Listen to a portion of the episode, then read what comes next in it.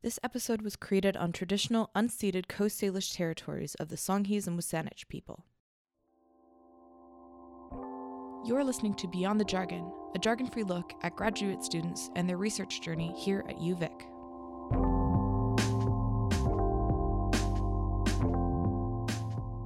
Welcome to Beyond the Jargon. I'm your host for today, Max Monday. I have Chelsea Dunning, master's student in medical physics, with me in the studio. How are you doing? Pretty good. Thank you for inviting me. Yes, of course. So, Chelsea, your research involves medical imaging. Can you tell me more about that? Sure. So, medical imaging is a is a very wide wide field in medical physics, mm-hmm. and essentially we aim to um, image parts of the body that you can't see. So, like namely inside the body. So usually we can take um, CT scans of like what your bones look like if you have like a broken bone, or um, an MRI scan of like your brain. So um, my research is looking at a different kind of CT imaging. So mainly, I, before I can go on my research, essentially in my field of study, we do use medical imaging for the purpose of cancer detection and monitoring um, the growth of the tumor and the reduction of it during treatment. Mm-hmm. Is that CT scans then that you mostly focus on? Um, yeah. So basically, um, we're using the way to do a CT scan, but in sort of a different application. So my research involves imaging gold nanoparticle distributions. Mm-hmm. And so what we're trying to do is instead of looking at the transmission of the X-rays that come from the machine, so that's how um, we get a CT image. We're basically looking at the X-rays that come out from the gold nanoparticles due to fluorescence that happens and uh, we're using those X-rays to reconstruct an image of the distribution. Before we get into uh, gold nanoparticles, how does CT scanning and other medical imaging tie into medical physics?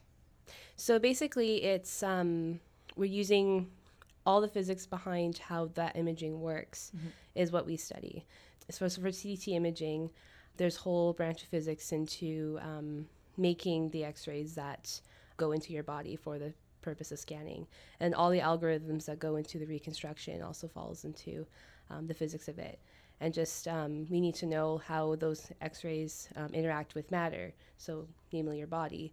Also, there's a whole big field of medical physics that involves radiation therapy. So we need to know how radiation affects your body and how it can affect um, tumor growth and tumor, based tumor death. So imaging in medical physics in that spectrum is basically like how these particles hit um, matter in the body and then bounce off and you can see them. Is that how it kind of like ties into that?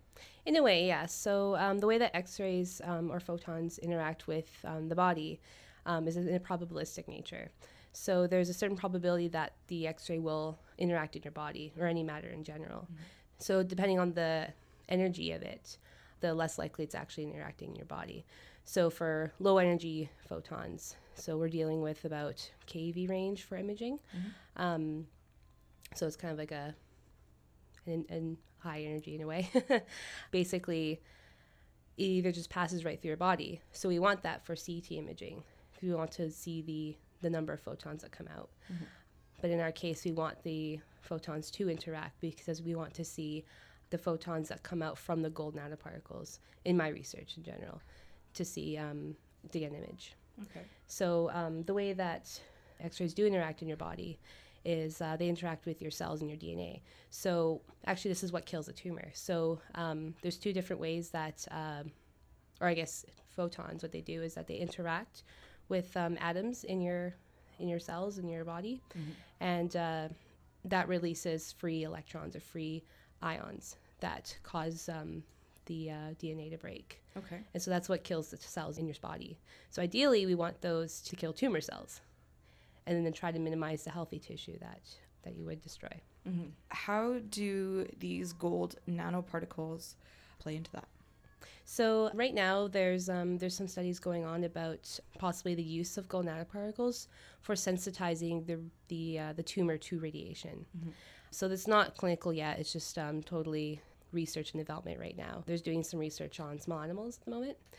So we're hoping that so gold nanoparticles are used because um, they're pretty good in terms of like not being toxic to the body, mm-hmm. at least in smaller concentrations. and uh, we want to we want to be able to image the distribution to make sure that's in the tumor site once you inject into a small animal. And so uh, at UVic, we have a new small animal irradiator. Mm-hmm. And so in the future, we're hoping to uh, integrate an imaging system on it so that we can um, see what kind of images that we can get possibly. How was it discovered that uh, gold nanoparticles can be used for CT scans? Gold has a pretty high density, so it would mm-hmm. show up really, really uh, bright on a CT image. Because um, the more dense an object is, the, the, higher the contrast in a CT image in general. Because mm-hmm. um, we're thinking in the number of uh, photons that pass through, remember? Yes. But in terms of this kind of application for gold nanoparticles for radiation sensitization, the gold happens in very small concentrations. Mm-hmm. So getting a CT image at smaller concentrations is pretty difficult to do because in the gold nanoparticle solution, the density is very close to water, which is basically soft tissue yes. that we model it as. And so um, we found that we can get pretty good images if we use uh, the X ray fluorescence CT imaging technique that uh, I've described.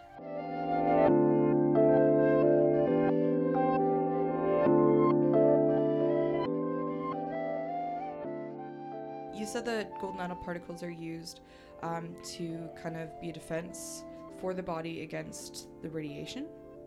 It's basically to sensitize the tumor mm-hmm. to the radiation. Oh, to sensitize the tumor itself? Yes. Okay, okay, cool. How can we tell whether or not this process is useful for the procedure? Do you have like a, a control group and then a, what's the word? An experimental group or something like that? Um, so there's lots of research at that um, in with small animals and uh, in phantoms in general. Mm. That's not really in my realm of research, unfortunately, but it is pretty interesting though. But yeah, the gold girls basically cause more interactions to happen mm. based on the property that it's gold, not soft tissue. And so the more interactions you can get, the more dose that you can deliver to a tumor. Um, and that's from what I understand in my literature. But we do have another researcher other than my supervisor that we got um, this year who's doing um, more research into that kind of stuff. Sweet. Woohoo. Okay. Uh, how is the use of golden nanoparticles better than the current process for a CT scan or other medical scan? So basically, um, we're exploiting the property of fluorescence. Mm-hmm. So when gold or any heavy or any atom in general actually um, is excited, so once it gets bombarded with radiation, um, the atom gets excited, mm-hmm. and so it de-excites by releasing a photon of a certain energy. So it's a very characteristic, specific energy we're looking at, mm-hmm. which is the difference between. Um, so if you think of the atomic structure, the difference between two successive shells. So if we know exactly what energy we can look for, then it's really easy to detect that on a detector. What's the difference between these two successive shells? Can you like elaborate on that? So it's just the energy. So if you think of the atomic um, structure, mm-hmm. so we have the atoms, so we have the nucleus in the middle, and then we have um, electronic orbitals. Yes. So we think of those as shells essentially. Mm-hmm. And so each shell has a different state of energy. So we have the ground state, so that's the first orbital. And then, so if you think of, so let's say the hydrogen atom for simplicity. So we have one electron that orbits the nucleus, mm-hmm.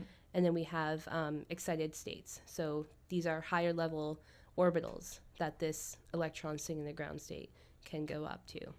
And so these are very discrete energy levels. And so if you think of an electron um, being excited, so it needs a certain energy to reach the next um, state. Mm-hmm. And then once it de-excites, which is a spontaneous process, that de-excites to back to its ground state energy.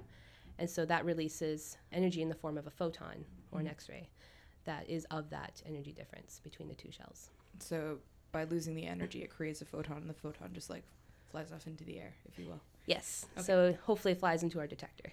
right. Yes, of course. Mm-hmm. Uh, okay, cool. And so the golden nanoparticles cause more of this de-excitation?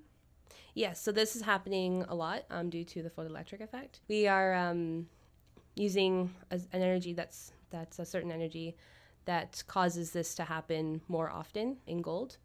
And so this is gonna so this is gonna happen a lot in gold, essentially. And so the more this occurs, the more photons we get, therefore, the better signal we get. Okay. And so that kind of falls into um, what my research is looking at. So we're looking at um, different concentrations of gold that we have in a certain like test piece of plastic essentially or a test piece of uh, water in my simulations and uh, we're looking at okay what kind of how can we quantify how well these images are so what kind of um, signal to noise ratio and what do the pictures look like what's the best possible resolution we can get that kind of metrics Okay, sweet. And the gold nanoparticles are proving to uh, make a better picture than what is already being used in um, in medicine.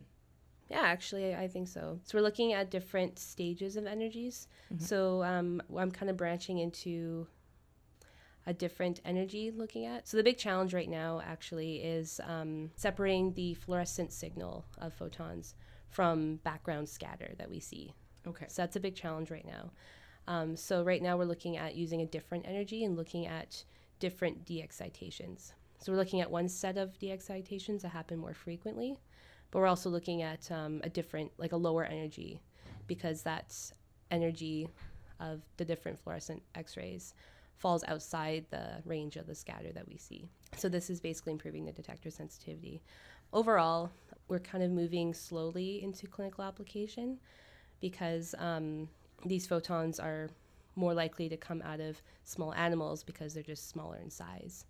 So in the future, we're hoping that this will help with um, imaging small organs such as breast cancer or surface tumors, that kind of thing. So it's not uh, the golden nanoparticles are n- not specifically going to be used for deeper parts of the body, looking at the lungs, looking at the heart, that sort of thing.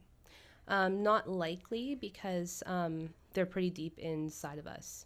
So it, it's going to be a very difficult um, task to image um, the whole body, essentially. Yes, and I'm sure that it would be difficult to inject something into the heart from the surface.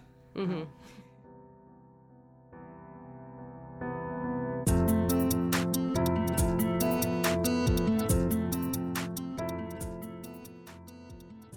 There's a lot of research about this being done at Stanford University. Mm-hmm. Uh, how does the research at the University of Victoria uh, tie into that? My supervisor, uh, Magdalena Bazalova Carter, she um, just came from Stanford actually. Hmm. So she was a researcher in that field over there, and uh, she just came here uh, about a year ago actually. So she was offered um, a, a research a research uh, position here at University of Victoria in medical physics. So she was the only faculty member until uh, this year we got a new one, and uh, so she brought all her research here and now has a an army of grad students, including myself. Do you know why she chose the University of Victoria as opposed to somewhere else, possibly somewhere else in the States? We have uh, an existing medical physics program here. There was an opening for a faculty position since the, the last faculty member went to the University of Okanagan, University of British Columbia in the Okanagan, and uh, yeah, so she ended up applying and getting the job. I feel like the medical physics program here, with her presence, definitely got a lot stronger, and her presence is definitely welcomed. hmm Would you say that um, the University of Victoria medical physics branch, if you will, is a force to be reckoned with now? Absolutely, I would agree. A lot of our research, even with um, the uh, students from past here, was very strong. We have a, amongst our grad students, we definitely have a large range of research. So there's a few directions where a grad student can go. So there's the research direction, so kind of going to academia, looking at um, cool ideas and what can we explore in medical physics. So that's kind of where I'm headed, and kind of the cool, new, novel ways of imaging. A lot of other students have uh, research in Raman spectroscopy, gel dosimetry. And a friend of mine's doing research in machine learning for like prostate treatment plans, and also doing cl- clinical uh, research as well. So um, another route that people can go is into uh, clinical residencies. So becoming a clinical medical physicist that does um, help with treatment plans and commissioning of, of uh, machines and things like that. So um, we have a very strong program here in terms of um, students who go off and do clinical residencies. What do you plan on branching out uh, off into? Um, to be honest, um, I'm pretty lost. well, not that lost actually. I'm inclined to do to do a clinical residency because it does um, beef up my experience, and having experience is um, invaluable. I think. Plus, it helps me with, um, or I'd like to be more involved in the helping of people. Of course, that's why I feel like that's why we do it. But I'm also really wanting to do academia. or, or possibly going to industry. Those I'm pretty much um, not quite sure to be honest, but I'm definitely leaning towards ending up in research or doing industry. I have a lot of um, so a lot of my work is in computational, and I feel that's a very strong um, skill I have. So I'm more likely to end up in research industry type of work. Did you um, start getting experience in computational skills when you were doing your undergrad at UBC? Yeah. So in my physics program at UBC, we learned a lot of computer skills and learning how to code and things like that as part of our program since you pretty much need to do that in a lot of science fields nowadays. And so over at my co-op, um, I worked at TRIUMF during my co-op year, and I did a lot of simulations there as well. So a lot of my skills I learned over there I'm using right now for my graduate degree. So it's kind of me training to program. And uh, I met a grad student over there who's uh, still a PhD or now doing a postdoc here at UVic in the medical physics program. And uh, he took me under his wing and showed me all about medical physics and taught me the ins and outs of using Python, which is a programming language. And uh, I learned so much from him. And I feel like I am here because of that. Was it uh, under the wing of this person? What's the person's name, if you don't mind me asking? oh, his name is Clay. Clay? Hi, Clay. Um, under Clay's wing, is that where you learned about golden nanoparticles and CT scans? Actually, no. I was in proton therapy at TRIUMF before I ended up here. When I met, uh, when I came over here, I met Magdalena, and she was doing research in that, doing the XFCT stuff. So then I wanted to work with her because she was seemed like a very good supervisor. She's a good supervisor, but yeah, I really wanted to. And I really liked Victoria, so I didn't want to go back to Vancouver. So I wanted to stay here and do research and want to do a PhD here as well. So I was doing other um, work at TRIUMF in uh, safety, and uh, he was just start or he was um, second year PhD, I believe, at the time, working on proton therapy. So looking at how um, how we treat eye tumors at TRIUMF using protons from the big cyclotron over there. Okay. So I ended up doing a year of research um, down the road on that. So that was my um, honors thesis in my undergrad. And then I wanted to, so I ended up coming to University of Victoria initially to work on that project. But then I decided uh, to get out of that and go into imaging. And what made you continue on with uh, learning about golden nanoparticles? This kind of falls into my project, but it seems like a very cool, um, a cool research project, and I see a lot of application down the road, and so that's something I wanted to attach my name to in the scientific community. Cool. hmm That's a really great reason.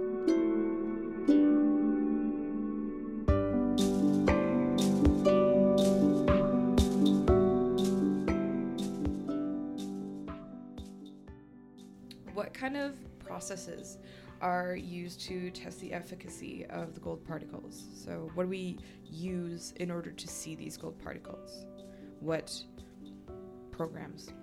I guess that's kind of the the research question I'm trying to answer um, using this sort of imaging technique. Mm-hmm. So, to the short answer is I don't think we know quite yet, but this is the this is the way we'd be able to see them. So, um, if they're in higher enough concentrations, um, you could see them um, decent enough with the CT image. But no, normally they're in smaller concentrations, so it's a bit difficult with that. Could we not just up the concentration of the gold nanoparticles uh, in order to see them better? Um, that actually depends because um, you could inject a lot, but uh, there's still we still don't know exactly how much is could be a toxic amount, right? Plus, you know, gold's expensive. um, but basically, the way that the the gold gets to the tumor is by like a passive um, diffusion type of method. So tumors are very metabolic, so they use up a lot of energy. And so naturally, like things tend to diffuse there anyway in the bloodstream. So the gold tends to accumulate in the tumor that way. I guess you said you we don't know how much gold is toxic, so we're aware that gold can be like these gold nanoparticles can be harmful to humans or small animals. In very high concentrations, yes. I saw. I read a paper um, last year that um, they tested gold nanoparticle concentrations in mice, and so at very high concentrations, like in order of like percentage wise, not necessarily point. So normally I'm I'm working in the 0.05 percent concentrations. These concentrations are at like 5, 10 percent, like very high, um, if I remember correctly. Okay. And um, yeah, they found that this actually they did the study on mice, and they found that the that the mice uh, skin turned blue. So there's a discoloration of skin and overall in just their in their health. You did send me an article, um, which kind of talks about the research that you're doing or the research that your mentor is doing. And something that fascinated me in that article was digital phantoms. It's a cool word and it also is like a cool process. Can you explain uh, more about that? Um, basically, they're kind of just like a simulated version in a computer. So I use Monte Carlo simulations, which, given a geometry, so like material, simulates interaction in matter due to probabilities that occur. So you can use any kind of particle with that. Mhm. So basically, digital phantoms is referring to um, the creation of a geometry. So you can use like a cylindrical water phantom or like a cylindrical plastic phantom, that kind of thing. So like any geometry that you create in this sort of like 3D world or 2D world, depending on your program, um, that you cause photons to happen. So we do that a lot in the medical physics community, where we have like a simulated geometry. So this could be of people, of an organ, of piece of plastic, that kind of thing, and we see how photons would interact, and then we can measure things like how much dose does this thing receive and that kind of thing. So there's a lot of that to simulate. Okay, how much dose is too much? Can we actually achieve a certain dose distribu- distribution in a patient? How much dose would something receive if we were to image it this way? That kind of thing. So that's also sort of tied into research. We need to make sure we don't kill people when we image them or treat them. Of course, yeah. Mm-hmm. So with these um, simulations, you take a type of molecule, so say, as you said, a water molecule, and you say, okay, we have these gold molecules as well, and we know what they look like. And then you toss them at this, uh, you toss them together in a computer simulation, and these digital phantoms are, for probability's sake, what it would look like in the human body or in a, another body of some sort. So in my they're pretty simple in the simulations. So I Mhm. just have um, so in my simulation in particular, I have like a cylindrical water phantom. Yes. and it has gold vials in it of varying concentrations. Mhm. So I just model it as like a, a gold solution of water, and then I give it a certain density. So a lot of these simulations are pretty, um, I guess they rudimentary in a way. Like you just say it's gold because normal, as most of the uh, interactions occur mainly based on density, and there's other like properties that um, they take into account too, such as um, like the the threshold of fluorescence, for example. So that kind of thing is the, is the important thing and mainly the dose comes from free electrons and free ions that come out. Mhm. So the simulations need to be able to deposit um, dose in a way or be able to transport electrons in a way in that body Mhm. so we can score the dose that occurs. Okay, for sure. So this is uh, the simulations are more to figure out how much dosage uh, we can supply to a small animal, as opposed to seeing like whether or not it's going to work. That's one application, yeah. So one application is looking at the dose delivered to a small animal or a phantom.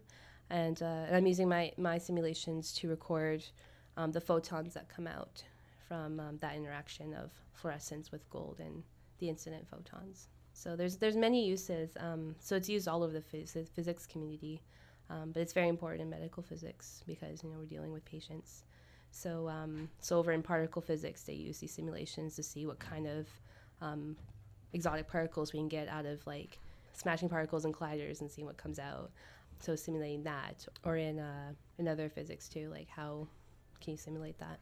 How do you hope that uh, this new way of doing uh, different medical scans with the golden nanoparticles will change medicine involving those procedures? That's a good question. I think so. It's very early on right now, so it hasn't been tested on people yet. It's just on the small animal tests.